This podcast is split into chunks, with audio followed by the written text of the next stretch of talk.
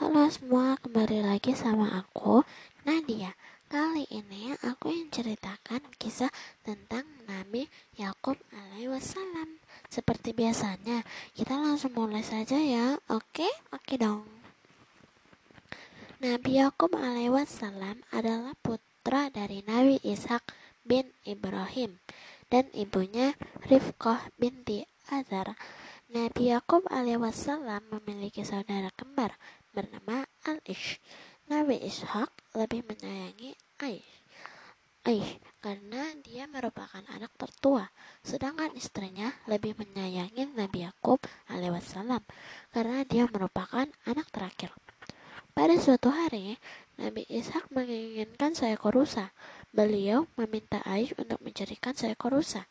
Namun, sebelum Aish berburu, Sang ibunda menyuruh Nabi Yakub alaihissalam terlebih dahulu dan dia melayani ayahnya terlebih dahulu. Nabi Ishak pun mendoakan Nabi Yakub alaihissalam. Mudah-mudahan engkau menurunkan nabi-nabi dan raja-raja. Mengetahui hal itu, Ayub yang dirundung rasa iri pun menjadi lebih kaku dan dingin terhadap Nabi Yakub. Aish lebih sering menyindir karena merasa dengki terhadap Nabi Yakub. Melihat kejadian tersebut, Nabi Ishak menyuruh Nabi Yakub alaihissalam untuk berhijrah ke Padan Aram dan menemui sang paman bernama Laban bin Batuil. Sesuai nasihat sang ayah, pergilah Nabi Yakub alaihissalam menuju kota Padan Aram yang Aram yang berada di Irak. Setelah berhari-hari melewati padang pasir, tibalah Nabi Yakub alaihissalam di kota tersebut. Dia bertanya kepada salah satu pendukung tentang kedamaian Laba bin Baitul. Penduduk tersebut menuju ke arah Rahil, seorang gadis yang cantik jelita, yang kebetulan merupakan putri kedua dari Naban bin Batuil. Setelah memperkenalkan diri kepada Rahil, Nabi Yakub alaihissalam diajak untuk bertemu dengan ayahnya, Laban bin Batuil. Dalam pertemuan tersebut, Nabi Yakub alaihissalam menyampaikan pesan dari ayahnya agar mereka berdua menjadi pesan sebagai pernikahan salah satu putri Laban dengan Nabi Yakub. Laban menyetujui pesan tersebut dengan syarat mengembalakan hewan ternak miliknya selama tujuh tahun. Nabi Yakub alaihissalam menyanggupi syarat tersebut. Setelah tujuh tahun berlalu, Nabi Yakub alaihissalam menagih janji kepada Laban. Laban pun menjodohkan putri pertama bernama Laila. Namun, Nabi Yakub lebih menginginkan menikahi Rahil, seorang gadis yang dia jumpai pertama kali saat berada di kota Fadan, Aram.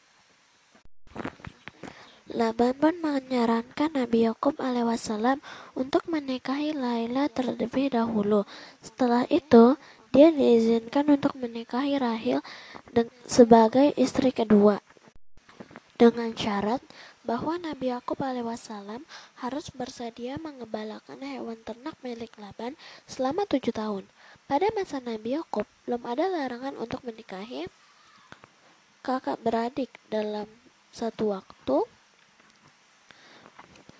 hingga diturunkannya surat An-Nisa ayat 23 Allah Subhanahu wa taala berfirman Diharamkan atas kamu mengawini ibu-ibumu, anak-anakmu yang perempuan, saudara-saudaramu yang perempuan, saudara-saudara bapakmu yang perempuan, saudara-saudara ibumu yang perempuan, anak-anak perempuan dari saudara-saudaramu yang laki-laki, anak-anak perempuan dari saudara-saudaramu yang perempuan. Ibu-ibumu menyusui kamu. Ibu-ibumu yang menyusui kamu. Saudara perempuan persusuan. Ibu-ibu istrimu, mertua, anak-anak istrimu yang berada yang dalam peliharaanmu dari istri yang telah kamu campuri. Tetapi jika kamu belum campur dengan istri itu dan sudah kamu ceraikan, maka tidak berdosa kamu mengawininya dan diharamkan bagimu, istri, istri anak kandungmu, menantu, dan mengimpulkan dalam perkawinan dua perempuan yang bersaudara, kecuali yang telah terjadi pada masa lampau. Sesungguhnya Allah maha mengampun, lagi maha penyayang. Nabi Yakub alaihissalam kemudian menikah dengan ke, dengan kedua putri dari pamannya, yakni Laban bin Bautil. Pada saat itu, Laban menghadiahkan kepada kedua putrinya seorang pembantu perempuan bernama Zulfa dan Bahla. Beberapa tahun kemudian, Nabi Yakub alaihissalam menikahi kedua asisten rumah tangga tersebut. Dia memiliki 12 12 orang anak dari empat istrinya.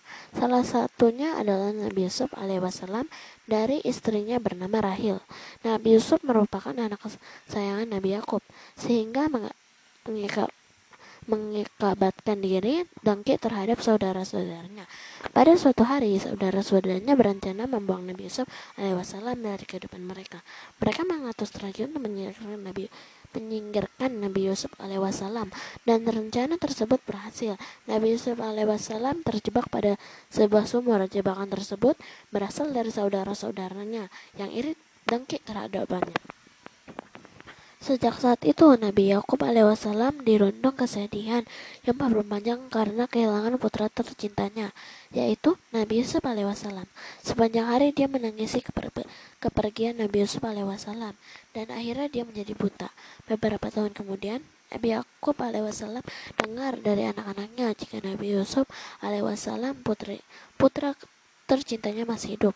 Nabi Yusuf alaihissalam sebelumnya bertemu dengan saudara-saudara iri dengannya, memerintahkan untuk memberikan gamisnya kepada Nabi Yakub alaihissalam yang diusapkan ke wajah Nabi Yakub agar ayahnya kembali dapat melihat. Atas izin Allah Subhanahu wa taala, Nabi Yakub alaihissalam pun dapat melihat kembali dan berkumpul dengan keluarganya di Mesir. Oke, mungkin segini dulu untuk ceritanya uh, semoga bermanfaat dan kalau ada kata-kata yang salah maafkan aku. Oke? Okay? bye bye see you next time